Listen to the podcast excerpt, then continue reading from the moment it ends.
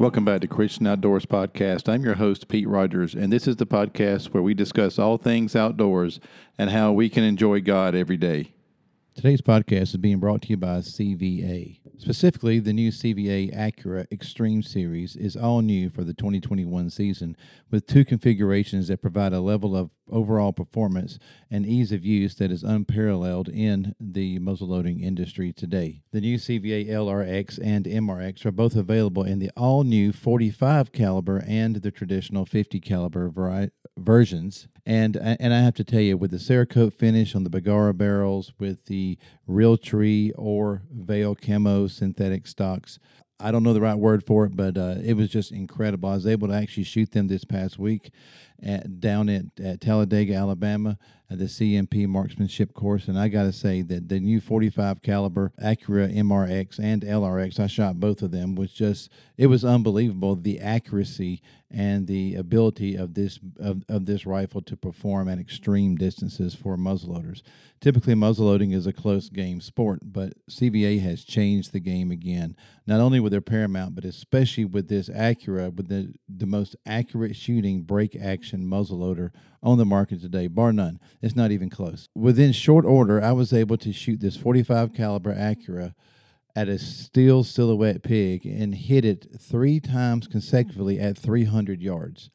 And with a ballistic coefficient that is that is equal to a 270 or a 308, the 45 caliber Accura is just it's a game changer for anybody who loves muzzleloader shooting and muzzleloading hunting. This new 45 caliber is going to be something that's just going to blow your socks off. I got to tell you. And with the new Power Belt ELR bullet, that is recommended for these long ranges and shooting 209 Blackhorn 209 powder. Uh, we were shooting 100 grains of powder out of this 45 and hitting targets at 300 yards. It was absolutely incredible. The LRX is a long range version, comes with a 30 inch barrel, and the MRX is what they call their mountain hunter with, with a 26 inch barrel. So it's a perfect combination for whichever you want to do. Both of them have threaded barrels, so you can put a muzzle brake on the end of it if you choose, and it has a thread protector, of course, as well. Adjustable cheek piece. Who doesn't like to have to uh, make adjustments to their to the comb of their of their rifle to get their alignment with their new optics? Uh, with these new 50 millimeter scopes and bigger nowadays, we're having to use taller bases in order to accommodate the glass that's on top of our guns. To do that, we have to raise our head off the stock. Well, the new adjustable cheek piece or comb on the Accura line is going to make that much more comfortable. One screw raises up the cheek piece so that you can get perfect alignment into your optics and allow for more accurate shooting the new Accura MRX and LRX from CVA is going to change the game, especially if you look at the 45 caliber. If you're a traditionalist and really prefer the 50 caliber, it's available in that as well. Go to cva.com to learn more. Welcome back to Christian Outdoors Podcast. I'm your host, Pete Rogers, and this is episode number 75. Before I get into today's uh, interview that I conducted last week with Mr. Charles Ruth, the Deer and Turkey Project Manager for South Carolina, and we're going to talk a lot about turkey hunting and about turkey populations and, and tips and tactics and uh, some of the research that's gone on as far as the eastern wild turkey here in South Carolina and in the southeast. It's going to be a really interesting interview. But before I do, I want to remind you that that my new book is out for uh, pre-order. You can reserve your copy at ChristianOutdoors.org. It is entitled Do You Enjoy God? 12 Steps to Enjoying God Every Day. And this is a book that uh, is really the catalyst behind the podcast. As, as you know, as a listener to Christian Outdoors podcast, we talk about all things outdoors and how we can enjoy God every day. And the, and the the premise behind the book is really the launching pad for the podcast. It's, it's an effort to enjoy God every day and to encourage you, the listener, to be able to do that as well. And so this book is 12 steps to help you to to be able to do that. And and I encourage you, it's $14.99 right now for pre-order. The price will go up to $17.99 once the pre-orders are done and the book is available to the public. But if you're a, a, listener to the show and you want to reserve your copy, just go to ChristianOutdoors.org and you can find the link there where you can go ahead and purchase the the uh, copy, reserve it before it becomes available for $14.99. If you're a church or a small group looking to buy 10 copies or more to use as a study guide, then just contact me at pete at christianoutdoors.org and we can talk about some bulk discounts that I'm offering as well. Do you enjoy God? 12 Steps to Enjoying God Every Day is available for pre order right now at christianoutdoors.org. Also, I want to remind you that if you're not following us on social media, please do go to Instagram, Facebook. It's under Christian Outdoors Podcast. You can find us there. And we are posting things several times a week in order to keep you updated as to what's going on with these things. Um, we're in the middle of turkey season here in South Carolina, my favorite time of the year. And I actually will be traveling to Kentucky in a week or so with Ironman Outdoors again to chase turkeys up there as well. And I'm excited about that. Get to be with some Christian men in a hunting environment and get to chase turkeys in a different state. It's going to be a great time. So, with that in mind, today I want to uh, introduce to you a one of the most knowledgeable wildlife biologists that I've ever had the chance to interview or talk to or meet. Uh, Mr. Charles Ruth has been the deer and, and, turkey project leader here in South Carolina for as long as I can remember. And he has been through some ups and downs in our deer and turkey populations. He has worked diligently to manage those populations to make it fair for sportsmen, but also to protect the resource. And I am thrilled to have him on the show today as we're going to discuss uh, specifically turkeys. And we're going to talk about uh, some of the changes in the turkey seasons that's happened here in South Carolina. We're also going to talk about the declining turkey populations and some of the things that have gone into the research behind that. And we're going to talk about uh, some of the ways in which people can successfully hunt turkeys public land, private land, all these things that are, that are centered around turkey hunting here. And I'm excited again to have my friend, Mr. Charles Ruth, join me on Christian Outdoors Podcast. Charles, welcome to the show. Won't you tell the listeners just a little bit about yourself and what you do, specifically in regard to, to turkeys here in South Carolina? All right, Pete. Good, good to see you again, old friend. Um, yeah, again, my name's Charles Ruth. I'm a wildlife biologist with SCDNR. I've been with the agency something over 25 years. I actually hired in as the deer program coordinator, and I still do that. Uh, picked up the wild turkey program in about 2004 when our former, you probably recall Dave Bauman, he's, he's mm-hmm. probably as responsible as any person for us having turkeys in, in South Carolina because he was involved in the, the real meat and potatoes of our restoration efforts in the 70s, 80s, and 90s. Right. Then um, and that was the heyday of turkeys.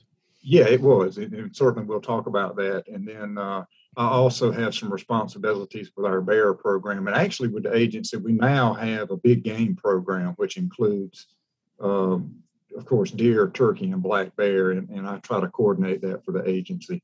Mm-hmm. I'm from South Carolina, Pete. Um, spent most of my uh, 57 years in the state spent a little time in Florida. Actually, graduated from high school out in Texas and got a little little taste of hunting and, and so forth out out in Texas. And uh, but I've been here, like I said, uh, nearly over 50 of my 57 years. Uh, again, came to work for the department in the mid 90s, uh, and you know it's just been it's been a wild ride. I tell you, folks don't. Uh, I, I, think a lot of folks think that a, a biologist goes and visits property owners couple times a week, and that afternoon after they finish their site visit, they go hunting. I've never done that. yeah, really.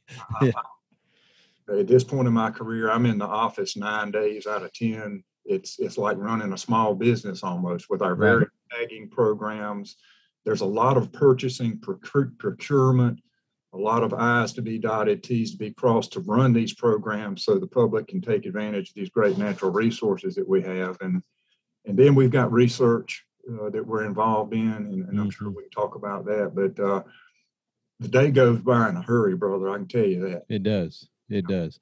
It does. And I mean, you've been involved with the deer and turkey program here in South Carolina for as long as I can remember since I've been, because I started writing in about 2000. So you were, you were already there. So most of my work has been with you. And, and, uh, as I was saying earlier, is that you are the deer and turkey, but we're going to focus on turkey because we're in turkey season when this is coming out here in South Carolina, and we have kind of a split season where it opens in the lower part of the state, game zones three and four. Is is that right? Yeah, three and four, right. March twenty second, and goes to April thirtieth. That's correct. Yes, sir. And then in game zone one and two, it's April one to May five. May 10th. May 10th. May 10th. So it was kind of a split season. And, uh, and you know, if you recall, Pete, it used to be like that. Historically, we had a split season, and then right. 2016, the legislature made a change. They wanted to unify the seasons. Mm-hmm. We went March 20 through May 5 for four years, and then now we're back to a to a split season. So. Right, right, right. Yeah, because it used to be March 15 in the Low Country to April or to May 1, and then it was April 1 to May 1 everywhere I live. That's correct. Uh. Yeah, yeah. But now we've, you know, for years we had a limit of five gobblers, which even in the 80s, I thought that was too many. Even when we had turkeys everywhere, I thought that was too many. Now, I want to ask you this before we get into the change to the current three gobbler limit is how many people actually percentage wise killed five turkeys a year?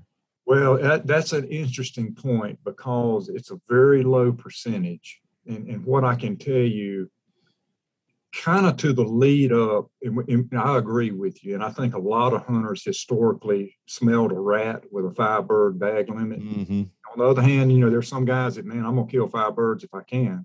Mm-hmm. But that, that was out of bounds, out of line compared with virtually all other states. You know, Alabama right. may be one exception.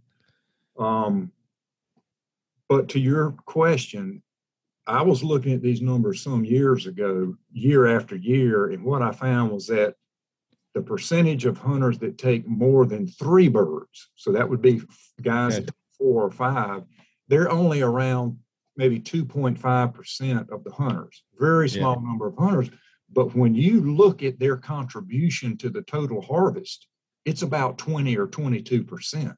My goodness. So so you got a you know, two to three percent of the hunters killing 20 percent of the birds. That's crazy. Uh, you know, and I saw a similar number that on your 2019 report that I was reviewing for this is that even with the now that we're down to the three bird limit, which I think is plenty personally, and uh, actually, as uh, a dear friend of mine, Charles Hudson, who passed away last year, great turkey hunter. Uh, he and I were talking a couple years ago about this. Said that we had self-imposed limits of two birds or three birds for 25 years. Uh, I would still go and call and play with them and stuff, but I just wouldn't shoot them anymore because that's what all the fun is, right? Is all is that is that interaction. But but uh, it was interesting to see the 2019 stats, I think that's the most recent that we have that I've been able to find. It was that same percentage that you were talking about, Charles.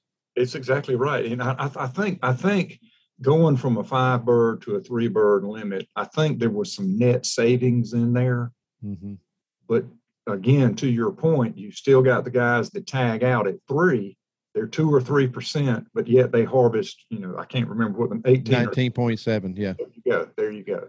Nineteen point seven percent of the total harvest, which was seventeen thousand nine hundred something like that, uh, in twenty nineteen. Uh, but what I couldn't find in that, Charles, what's the total population? Do we know what the total population of birds is in the state? You know, that's kind of an onerous thing. And I've got a model that, that, that we can kind of plug information that we know into that we're relatively confident into. And it, it tells you a number that makes all the sense in the world because it's very intuitive. Or I couldn't, you know, it's not complicated or I couldn't do it. You, are looking at gobbler to hen ratio. You're looking at the okay. that you know. Yeah. Um, and, and so what that number tells us is we're looking at something in the 120,000 birds. And of course, that's changed some over time. Fact, right, right. A bit over time if you look at that and, and it, it, it's really largely based on harvest because you've got and it's, again it's intuitive because you've got to have a certain number of birds out there to harvest a certain number of birds correct you know it's simple right right. And and when you're looking at that 120000 number and we're just using that as a as a guess a guesstimate that's a good that's a good uh a biological term in it? Of we don't know you're basing that on gobblers killed and then from that you're extrapolating how many hens are there from yep. from from that. And you're probably familiar we do a very large and have since the early 80s our summer turkey survey. Right it right. involves our agency employees involves folks like yourself yep gen- the general public so we've had a what now is a 40 year plus summer survey and what we're looking at pete is that gobbler to hen ratio. It's done in the late summer, so you can tell what's what. Right. and, and it very importantly is the recruitment ratio, and that's the number of poults per successful hen. And that, my friend, is what we have seen change, and it's, it's probably one of the biggest underlying facets of this decline we've seen in South Carolina and, and in the Southeast. Other states are seeing it. Our, our, our recruitment ratio was out of sight, as you would expect, in the, in the, in the early to mid, even towards the late 80s. I mean, we mm-hmm. were pumping turkeys out. Yes. That's what that's what got us in the turkey business in, in, the 80s and 90s and you were participating. Yeah absolutely absolutely. But i'll tell you and this some i've got some of this information on our website. You can look at the graph of that recruitment ratio. Something changed there in the mid to late 80s and it has generally been on a 25 year downward trend since then. Right. so, to break it down for you back when it was really good, our average recruitment ratio annually was over three. It would normally be three to four. Now we're lucky in clapping if we get two. That's poults per hen. That's poults per hen, and that's at the end of the summer now. Yeah, that, yeah. That's when these birds have, you know, they're no longer popcorn predators. They they're up right. the size of a chicken, and they've basically been recruited into that fall population. We well, just, add, let, uh, because this this may help the listener. I know it'll help me. Is you say that the recruitment is is two, used to be three or four. Out of how many eggs? It didn't it didn't average fourteen. Is yeah, that what I read somewhere? Yeah, the, the work we just yeah right on the work we just did at Webb Center it was thirteen. So yeah, 12. okay, yeah. All right, so so out of a dozen, we'll just use that out of out of a dozen eggs that a hen will lay and and sit on and nest and and hopefully hatch you are now lucky to get two that survive to adulthood. Yes, and it has generally been 1.5, 1.7, and this has been going on for almost 15 years now. And and again, I, I, reiterate that that stands out to me as much as anything. And I, you know, there's obviously some other things like habitat we can talk about, but um, well, we're just and, input. Yeah, and everybody's uh, blaming the coyotes, which is a factor. And and you know, I think you just made a great segue into the recruitment say side of things because that's something that's very fascinating to me. Um, because when we talk about this now, this I am not a biologist. This is just uh, an avid turkey hunter's observation. Is back in the 80s, 90s, we had these pine plantations everywhere. And the pine plantations were thick and nasty and created, in my opinion, excellent nesting habitat for the hens to go and lay their eggs and to at least hatch them and give them a chance. Um, a lot of that's now a monoculture. It's giant. They're ready to be harvested or they're in the harvest stages now. And so there's not as much undergrowth, there's not as much protection. And then you add into it nest predators and and apex predators and it just seems like that all that kind of comes together. Is am i close? No i think you're on it and and um I completely agree that we're we're just coincidentally at a point in time in recent years you know 10 to 15 years where timber rotations long-term timber rotations and we're not just talking about pines. Right right. We're we're, we're and if, if folks will drive around what we're looking at are timber stands that are 15 years old and greater. Mm-hmm. They have very little early successional vegetation, which we all know is good nesting and brood rearing habitat. I think that's a huge thing. I got some statistics from the Forestry Commission a couple of years ago. Again, this isn't about just pine trees. This is about right. statewide uh, timber stands. And I'm, I'm probably going to be off on this a little bit, but between the, like the year 2004 and 2018, there was a um, like a 104% increase in timber stands that were greater than 15 years old. That's just not good. That's just good not gracious. That's terrible for wildlife. Yeah, yeah. And at the same time, there was like a 30% decrease in timber stands that were less than 15 years old. We all know from, you know, our deer hunting and turkey hunting experience the, the, these animals like bad brush, man. That's what's, that's that's where you get productivity. Mm-hmm. And mm-hmm. it, it's just coincidental that where we are across the state and really across the southeast with, um, you know, where our timber stands are right now. That's always changing. Right. But um, you know, timber's big and in, in, in, from an industry standpoint, and and it's just going to take a lot of work to you know get things back where they were if if they go in that direction. Right, and and that just takes time. That mm-hmm. takes time. I have another theory, if I may ask, if this is it. Um, and as you know, I'm a trapper, and I, I absolutely love trapping. And what I have seen, though, Charles, in the decades that I've been doing that, is a astronomical growth of the population of raccoons and possums and and that goes back in my opinion to when i was a kid because you and i are the same age it's when i was a kid every guy in, in, high school had a had a dog box in his truck and after school as soon as it got dark you went coon hunting and you shot every coon that you saw. And now they don't shoot coons if they even hunt them people don't even hunt them anymore. And a raccoon will eat every egg that it finds. If it finds a nest of 14 eggs it's going to eat 14 eggs. And the population of them has gotten so high in my estimation that just nest predators in general coons possums skunks and do do armadillos feed on turkey eggs oh, you know there's not a lot of evidence of that and of course we don't what really, i thought too yeah parts of the state have had armadillos parts of the state you're starting to see them but you know there's parts of the state that are still experiencing this decline and armadillos aren't there yet so right you, right yeah so so i won't put them in it let me say something to, to kind of validate what you're talking about. And, and I appreciate what you're saying about, you know, 70s, 80s kids, they were out there hunting coons. They were trapping coons because you could get, you know, $3, $5 for a possum, $7 right. for a raccoon, whatever it may be.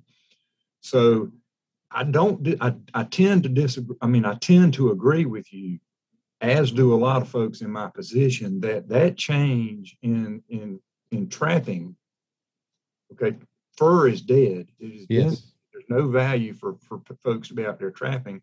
Plus, what you said about, you know, the folks that are coon hunting now, they just run them up a tree and watch their dog, and they don't really shoot them out the tree. Yeah. So I agree that we're, we very well could be carrying a lot higher predator load, predator density of these traditional known nest predators, raccoons and possums, A and B. But the other thing is with the habitat situation that we're talking about, we may be setting these birds up for a problem because of the way the habitat is. In other words, it's an easier find for these right. varmints to pick up on, on nesting behavior and so forth. So it's a double whammy. Right, right. So how would a a landowner or a leaseholder, you know, a, a hunting club or a landowner, how would they go about creating really good nesting habitat? We see a lot of stuff in the deer country about, you know, hinge hinge cutting and and and things of that nature to create good cover for for deer. But how do you go about doing it for for turkeys? Yeah, a lot of it's the same. It's just managing for early successional vegetation. You've got uh, burning and i know people want to talk all kind of different ways about burning burning is good for turkeys even these burns that we, you know, you hear so much clamor about that are what we call growing season burns that are mm-hmm. actually done about when these birds are nesting. And, and I don't want to get off into a tangent, but the, there's a lot of research going on right now uh, related to burning. A lot of your listeners, if they're big time turkey enthusiasts, they're going to know the name of Mike Chamberlain. He is mm-hmm. probably the foremost turkey researcher in the country. Uh, Brett Collier is right there with him. Mike's at Georgia. Brett's at LSU. These guys have had, they've monitored over 500 nests across the Southeast. Virtually all of these nests could be involved in a fire. They, they lose almost no, no, no nest to these to fires. Okay, obviously, occasionally a fire is going to run over a nest. Right. What it is, Pete, is that these hens, they seem to select to nest in a one to two year old burn. Those types of burns are not going to be in line for these growing season burns because a growing season burn, it's gone too long. Right. They don't want to miss there. So it's almost as if um so so again, they're going to show up where it's been burned in the last couple of years. they're not going to be where it's going to, you know, going to have a real hot fire for it. Uh, right, right, right, right. It's right. almost a mutually exclusive situation there. Right. So the hens just don't tend to nest in the areas where the where you're going to be burning anyway. That's well, that type of burn. So right. you know, by and large, all the most of the burning, and you know, everybody wants to talk about uh, the growing season burns, burns that are going on right now, and they get worried about them. But you know, by and large, most of the burning that, that is done, it's already been done. It's winter burn. Mm-hmm. Okay. Mm-hmm. So, so a winter burn is starting to green up, and those birds love that. That's right. That's I, right. I've killed turkeys in this in smoking stumps. Yeah. You yeah. Know, yeah. The, the, dead insects and so forth. I mean, they come right back into them. So yeah, they walk on coals to get there. Yeah, absolutely. They do. You know, when you talk about growing season burn, I had uh, Dr. Grant Woods on here a few months ago, and he was talking about burning in September as a great time, especially because we were talking about killing sweet gums. You know, the anathema of Pete Rogers is a sweet gum tree. I cannot get rid of them, and and he said, man, burn them in September, right when they're at the end of their growth, and they do not come back. Yeah, so right. I, I've never would have thought about burning that late in the year. Yeah, and you know, it's a it's an important thing for folks to, re- to recognize that a lot of these prescriptions, namely burning and disking, you're going to get a different result depending on when you do it. Disking is another thing. You talk about early succession. If you're managing old field habitat, mm-hmm. bush hogging, a periodic, let it start coming. You don't want it to get too far ahead of you because you're going to lose that early successional vegetation. Right. same thing. And it's just going to be a matter of it's a longer turnaround before you have to put the plow back in. Right. If people can envision uh, a field that has not been tended to in four, five, six years, you're starting to see right there good understory vegetation, good places for these birds to nest, good places for does to fawn, mm-hmm. mating area, lots of food in that early successional vegetation. You got to think, you know, deer definitely are tied to the ground. Turkeys won't, they don't want to fly. They spend, you know, 90% of their time during the day on the ground so you got to manage vegetation about as high as they can reach. Right, right. from their perspective. Right, and if it's taller than that, they can't see, so they don't feel safe. yeah. this is another thing that we're learning with research and, and, and burning and so forth. These hens, when you start, what little bit of a common denominator you can start to see with where these hens, you know, nest, they want to be able to see. Yeah. They want it thick enough to protect them, but they want to be able to elevate and see what they are hearing mm-hmm. in terms of predation and so forth. So there's a lot of there's a lot of down in the weed stuff that we're starting to learn more about turkeys using these GPS. You know, it used to be old school VHF radios. Yeah, yeah. You know, the kind you got your headphones and your antenna. You got the antennas beeping. Yeah. You know, we're, we're now to the point now where we're about doing everything over again because the resolution of that old work it was great work for what they were working with, but it just didn't answer the questions. Now right, we, right. Go, we can go back and look at this GPS data and go to the field and say this hen was nesting in this three foot area. And then right. we look at the, the habitat components right there where she was and, and, and, and start understanding a lot more. Okay. All right. Well, I want to I want to talk about the nesting in relation to hunting. All right, because a lot of people listen to this, they want to know how to kill turkeys and kill them more consistently. So one thing that I've never been able to answer, and I've never really asked you this, even the times I've interviewed you, is is if I'm hunting a turkey during turkey season, and he's with hens, at what time of day does the hen usually go to her nest to lay her egg? How long does she stay there? And is it when it when does in my mind that makes the gobbler available to Correct. try to call while she's going to her nest and to lay. Yeah, and, and the timing of this whole issue, Pete, as far as when to start hunting turkeys and when these hens are nesting is very dynamic and it changes very, very quickly. You know, definitely you can hear these birds gobbling in March. Yeah, they're gobbling now like crazy. Yeah, yeah. And, and that's why you get the pressure to open the season. Let's open the season early we're hearing these birds gobble, but you got to understand that these birds are still in their winter flocks. A lot of that gobbling is them trying to sort things out. Who is who? Who's going to be the man mm-hmm. when starting about right now, those flocks break up? Okay. Right. So as you as you move to into the time period we are in right now, those birds are starting to scatter out. Um, you do have breeding going on. These hens will breed multiple times before they start laying.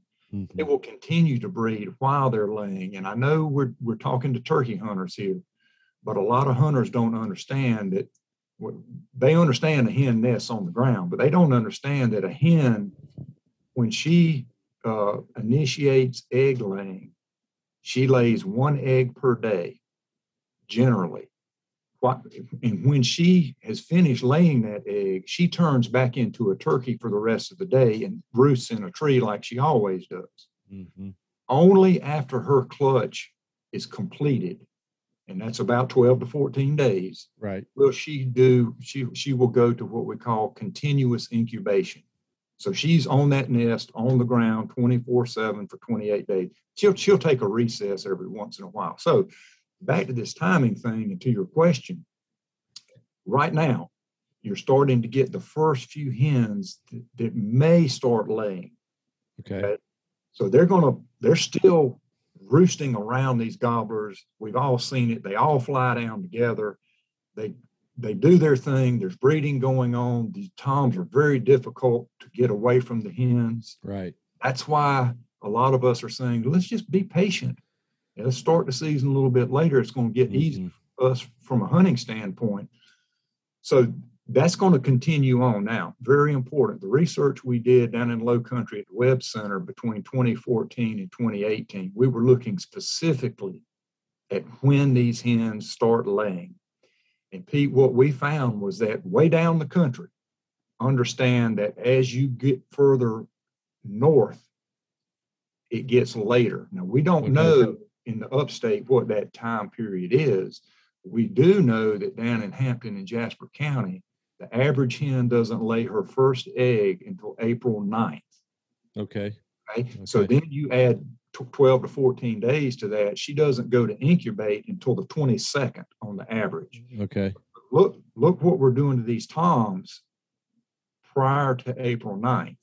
We're killing them all. That's, that's kind of been a little bit wonky.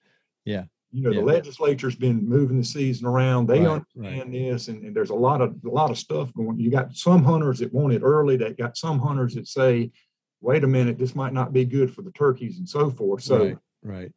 the message is, if you look at the biology of the animal or the bird, they're going to tell you when the best time to set the season is. So, what you're going to see, you're going to see gobbling peak about the time the average hen, is April 9th time period, there's enough hens that are at least some point during the morning, they're breaking away to go lay. And that right. exposes these toms. They get lonely. They're much more uh, susceptible to calling, you know, much more cooperative. So, you know, we're still 10 days, 10 yeah. days away from. Yeah. Now, on a, on a, let me see, I can figure out how to ask this for for this question, we'll say they were in the laying season. Okay, well, let's say we're around April 12th or 14th, somewhere in there. So they're actively laying pretty much all over the state. Um, and but they're roosting with the gobblers, and they'll fly down. They'll do the little parade, and and then they kind of, as all hunters know, they walk off and go do their thing.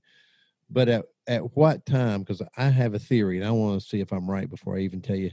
About what time of the morning or afternoon does the hen actually leave the gobbler because she her nest may be four or five hundred yards away from where she's roosting or further. Is that well, right? yeah that's correct. The problem is going through that egg laying cycle it typically gets later during the day. Okay. occasionally a hen because say they have to physiologically they have to have that egg come down the oviduct get the shell on it and that repeats itself every day just like my chickens. Yeah. It, it's not it's not like eight o'clock every morning or nine o'clock every morning. Right. Right. So they go through this process and it, it tends to get a little later each day. That makes sense. They may skip a day for that reason because they, they can't cycle yeah. back through. So yeah. there's not a great answer to your question because these birds are kind of progressing as they're in that egg laying state, if that makes sense to you. It does. It does. Because my my theory was by 10 o'clock, the gobblers are usually lonely. That was my theory. Now, again, I haven't done the research in my journals to say we know it gets later as the season goes on. I haven't done that, but that's a very valid point.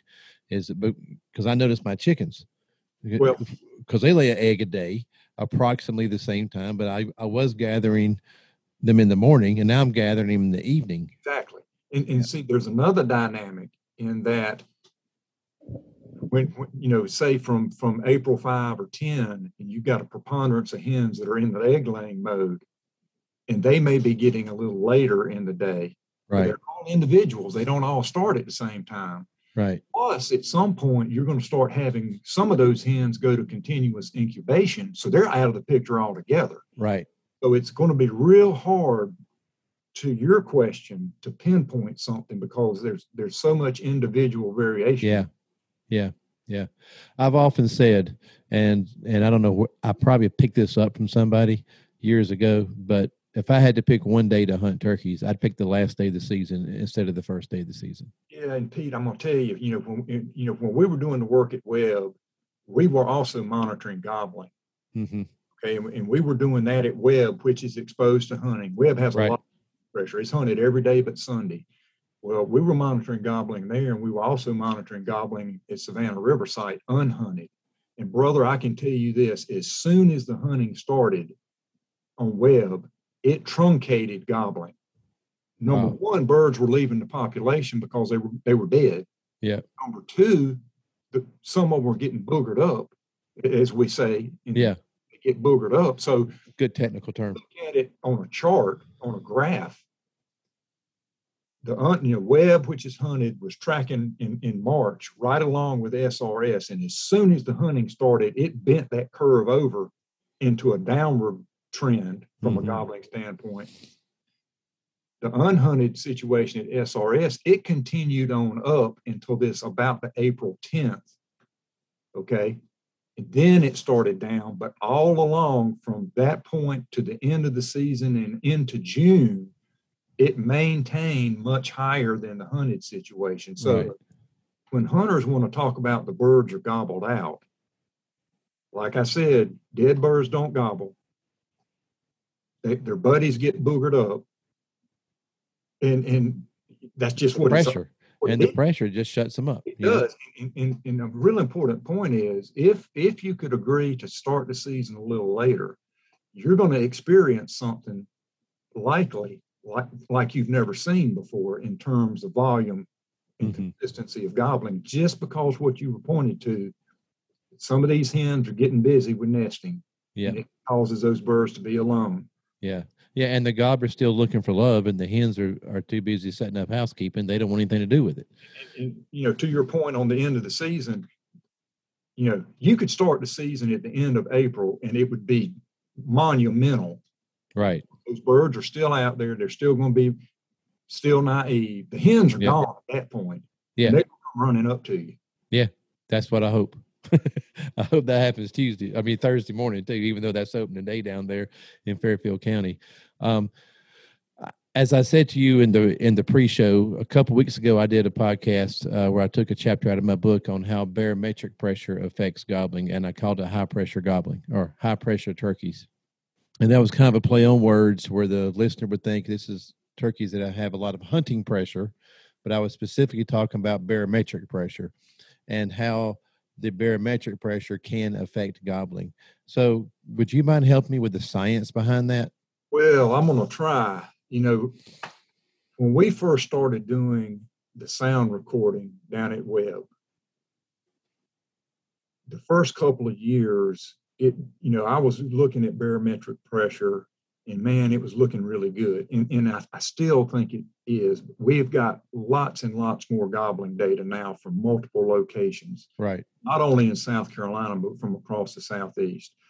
One student in particular who's, who's now working on his PhD at Georgia, uh, Patrick Wightman, he was the first student on the study at Webb looking at gobbling and the nesting stuff. Mm-hmm and you know he's a new breed he's very statistic he's a good field biologist but he's got the statistical background to be able to figure all this stuff out and what what we're finding now is and, and you'll be familiar with the word statistically significant right that's a science term that says hey there's a really high likelihood that that A is different than B. And right, that's right. a that's a very high bar to have mm-hmm. statistical significance from a scientific point. What I can tell you is we're not finding that with barometric pressure. But from a practical hunting standpoint, and that's what I'm all about. That's right. I think there is something there. And it, it's it's it's that point right around 30, 30 right. zero. You can go into you know 29.5 to 30.05. That's when the, and, and again, barometric pressure is controlled and is indicative of the larger weather pattern at the time. Correct, correct. So it's there's a lot of noise out there that's going on. But I, I have to agree with you, even though we can't say in a technical paper that there's a difference in barometric pressure. I think for the hunter, the turkey hunter, and a lot of us know this, if you wake up and it's blowing and drizzling and cold, if you've got a lot of days to hunt in the season, you might as well turn over and go back to bed because it's right. probably going to be a tough sell that morning. That's other, right. On the other hand, is if you wake up, look out, it's starry, it's it's cool, it's calm, you might as well go to the woods. And That's you right. look at the barometric right. pressure, it's going to be right there around 30. It is. It is. And while my unscientific research has shown, Charles, as I said in that previous episode, is that it can be 30, but if it's falling, you better, it's going to be a little bit difficult. And it can be 29, but if it's rising, then you're then you're good. So, but I think it was 30.02 is where my research and my and my own logging has said that that that is kind of the magic number as long as it's steady there or rising. Uh, that that is a a good indication that well, why aren't they gobbling? Why are the why are the turkeys so quiet? It's a bluebird day. Why aren't they quiet? Well, because the the pressure. It may be bluebird to us, but the pressure is dropping because there's something coming there's a low pressure system coming. It may not be bringing clouds with it, but it's still a low pressure system. That's right. And the turkeys are going to be quiet. It doesn't mean you can't kill them. I think it's actually more rewarding to kill silent turkeys. It's not near as much fun as it is that that interaction. But when you can call in a mature bird and he comes in quiet and and and you're able to fool him enough to come into the shotgun range when he hasn't said a word, to me that's a that's much more rewarding and more of a thrill. Again it's not as exciting as bantering with them when they're gobbling their heads off but but it's still doable. It's just a you got to put on your low pressure hat instead of your high pressure hat. Right sure. And we've seen some you know we've been kind of monitoring this along the same lines with deer. And and, and again you get an experienced deer hunter or experienced turkey hunter, and they've learned these things over time, but still right. we can't put a scientific label on yeah. it. Say, yeah, that makes a sense. different than B, but we yeah. know that there's something going on there. Yeah, yeah. So why do turkeys flock to the fields when it's raining? I don't know. I got a theory on that too. All I can tell you is a turkey. People need to understand a turkey's brain is about like a peanut. Yeah.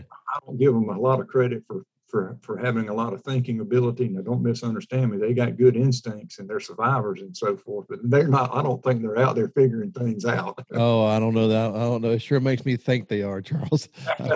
I, think, I think it was Colonel Tom Kelly said that. Uh, I think it was him. So forgive me if I'm wrong. That that that that that uh, male turkey while he's in the egg, he's already plotting against me, trying to kill him. He's already plotting against me. Well, my theory on the rain is, besides to dry off a little bit, but you see them out there when the drizzling is, as the water gets down in the grass, it forces the little bugs up onto the stems so they don't drown, and it makes them it makes easier picking for the bugs. And it could it could be and it could be something about their visibility because in the woods with rain, you've got another barrier to, to visibility and and audio too, and they can't hear as well. Yeah, yeah. Right. yeah. So it's probably a combination of that. We'll say we're both right on that one. there you go. So, what is uh, um, from a hunter standpoint? Well, let me ask this first. Do we know what the average? I saw on the report that you have a number of jakes versus number of longbeards, or or um, and I'm assuming a mature turkey in the statistics is two year olds or or older. Correct. Is is that so? You got a jake, which is a yearling, basically with a three to four inch beard, stick straight out. Um, but then a long beard would be a six inch or longer, which is usually a two year old. And you rarely see the six inch. Very rarely.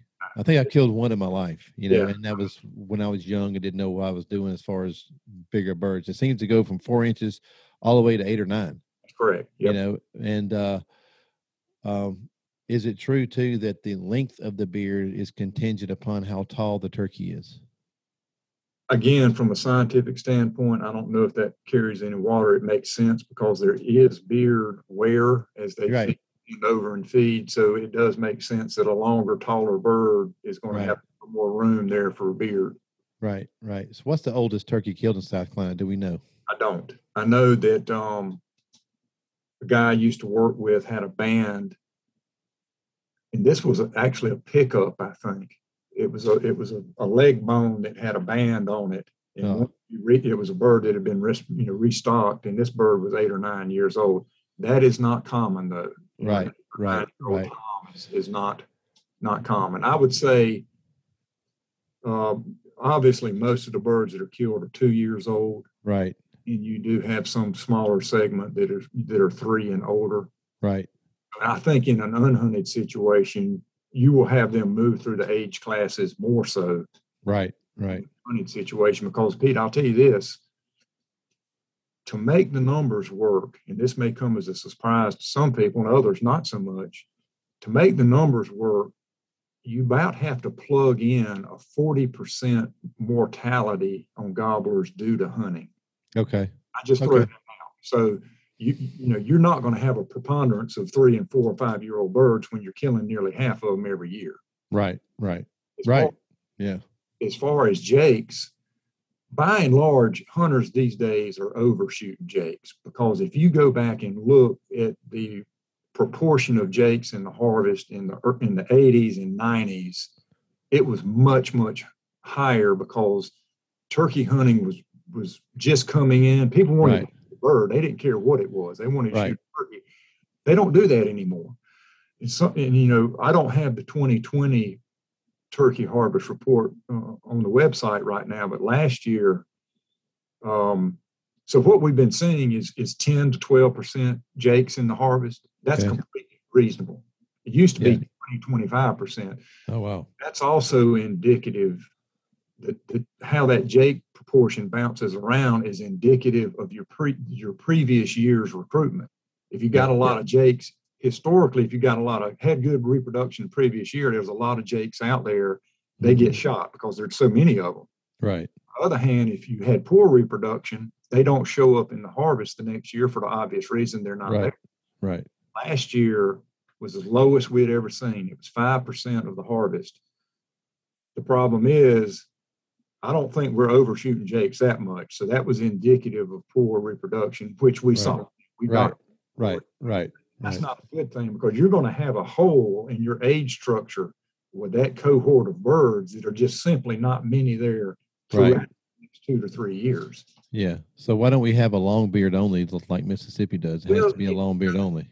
Yeah, this last iteration that the legislature went through um, that gave us the new season framework last year, there was a lot of talk. You know, we you know they, they were they were understanding and, and, and looking at different ways to try to moderate the harvest. They talked about no jakes other than for youth hunters. They talked about no afternoon hunting, and we probably want to hit on that in a minute. And you know, they did not in in the end they didn't go in that direction. They did go in the direction of the one bird the first 10 days. hmm Okay. And that was all about the desire to open the season earlier than we probably than we were recommending as an agency based on looking at at breeding and nesting but to try to limit that harvest early by saying okay we're going to open the season a little earlier but you can only take one bird because we understand this potential risk of taking out a bunch, a bunch of these adult toms before we get these hens taken care of that's what that Right. was about. Right. Right. And I want to explain that too, because I had a conversation with a game warden friend of mine today, because I was I was a little confused on that. Is if I kill a bird in in South Carolina, you can only kill one one gobbler the first ten days of the season. Okay. Well, we had the split season. So and and the two properties that, that I'm able to hunt are in adjoining counties in two different game zones. So I said, so I'm gonna go down to Fairfield County and hunt on Thursday, opening day there. And if I kill a turkey, then can I then move over to Game Zone Four and hunt there because it's already ten days past the opening day, the opening one. So can I kill a turkey there in that game zone because it's past ten days from the season of when it started, or can I not? Yes, you can, and you could have done it the other way around. You could have Yeah, started the other way around too. Yeah, Yeah, you could start in Kershaw right now, kill your one bird. You wouldn't be able to kill another one until the first.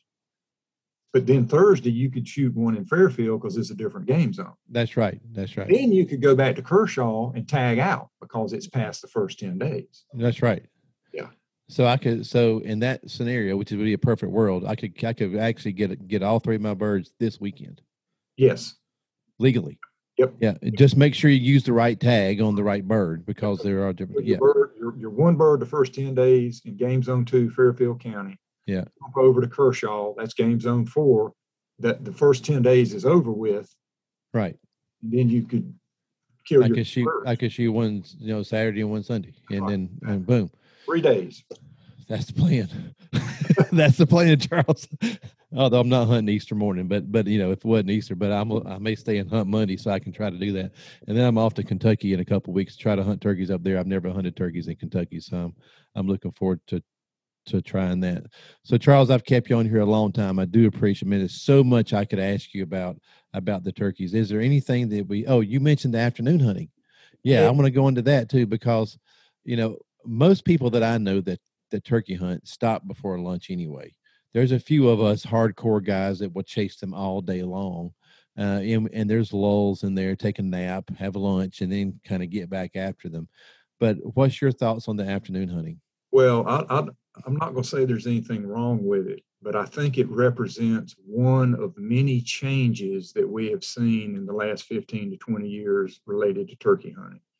You can throw in better equipment, shotguns, TSS loads, the dramatic increase in the use of decoys, blinds, and so forth. And I'll tell you this I killed my first turkey in 1982, and it was a, almost exclusively a morning endeavor at that time. Right. Go out, you hear a bird, you work it. If it doesn't work, you maybe find another bird gobbling, then you're done. Yeah, 10 by 10 o'clock, you're going home. Right. Right. Yeah, I don't want anybody to to get the wrong impression, but there's a lot of afternoon hunting going on now. People still hunting turkeys in green fields with with with blinds and decoys. Last year, Pete, 28% of the harvest was PM harvest. And I've got My to say goodness. that, that traditionally that was not taking place. And the question is, obviously some of those birds would be killed in, on morning hunts. Right. But the question is, are these afternoon birds additive to what would be just a morning hunt? Right. You know, your traditional type hunt. So again, I think if we look at changes in equipment and how people turkey how they approach turkey hunting, number one, we're much more efficient at killing these birds. Right. You know, we're dealing right now, Pete, with fewer turkeys by and large. Turkey numbers have not sub- subsided. In fact, they continue to increase slowly. So there's just a lot of stuff kind of pointing in the wrong direction for these birds right Yeah. now. Yeah, it is. It is. In most states, I think, only have morning hunts, and some stop at 11, some at 12, and some at 1. Um, I would be all for personally having just mornings only. I would like it to see go to 1 o'clock personally, and that's because I've had success in later season when the hens are nesting, getting those gobblers that are walking around looking for love about 11 o'clock They're vulnerable. you know it's like uh it's like our friend terry madewell says if i can get him gobbled after 11 o'clock i can kill that turkey That's right. And you know, the thing about it is once these hens have been taken care of and are clearly if they're incubating at that point, they've been taken care of, right gobblers become much less important to the overall scheme of things. right right That's right just That's just basic biology. you know. yeah yeah because you don't need them to breed anymore That's they've right. already done their breeding so and and a hen of her 14 eggs she could have 14 different partners in that She could, it's not likely, but multiple paternities we now know through DNA are very, very common in turkeys. Right. Brother, we could go off on some social discussions about turkeys that would just knock your socks off. We'll do that another time. That would be fun. That would be fun because I'd love to understand more about how about turkey behavior. How do turkeys behave? particularly as it relates to this breeding behavior. Yeah, yeah, It's amazing. We we it, it, I've learned so much with this most recent research with DNA and using GPS that it's just Mhm. wow, it's amazing. it is. It is. That that's fascinating stuff. That is fascinating stuff. Well, hopefully, I hopefully I'll be able to get one this year, and you as well. Uh, I hope you'll you'll be able to get out of the office and at least get a chance to chase them for a while. Anyway, you you are taking some days to go hunting, aren't you, Charles? Yeah, my wife's actually on spring break next week, and she's a she's an avid turkey hunter. Well, there you go. That's perfect timing, isn't it? Perfect timing. Charles, thank you so much for your time, buddy. Do you have anything else that you'd like to add? No, just folks, remember uh, remember to get your tags. Remember to tag your bird. Remember we got electronic harvest reporting this year. We got information on our website, and let's let's see how it goes this cycle. Yeah, don't forget to do the electronic uh, tagging. I, I opened the app and was going to try to learn it, and I realized that you can't learn it; you can only do it. So I was like, okay, well, I'm just going to wait till I kill one, then I'll figure it out. Yeah, get your app. Go ahead and set up your profile. Turkey this turkey season is in, so you can view your tags. If you kind of act like you're going to check a bird, just don't just don't press go in the end, and you'll Right. be able to see your tags and everything. Right, right, right. And uh, and that's a transportation tag. So you have to have it, put it on the bird at the point of kill. Yep. Right. And then and then it's still and now it's one bird a day. It's not two like it used to be. It's one bird a day. And if you kill if you kill one in the first 10 days of the season, you got to wait 10 days or go to a different game zone. Yep, and then uh, tag your bird on the ground, and then report your harvest electronically by midnight of that day. There you go. There you Yep. go. Charles, thank you so much. I do appreciate it, buddy. Thank you very right. much You for know- joining me here on the podcast.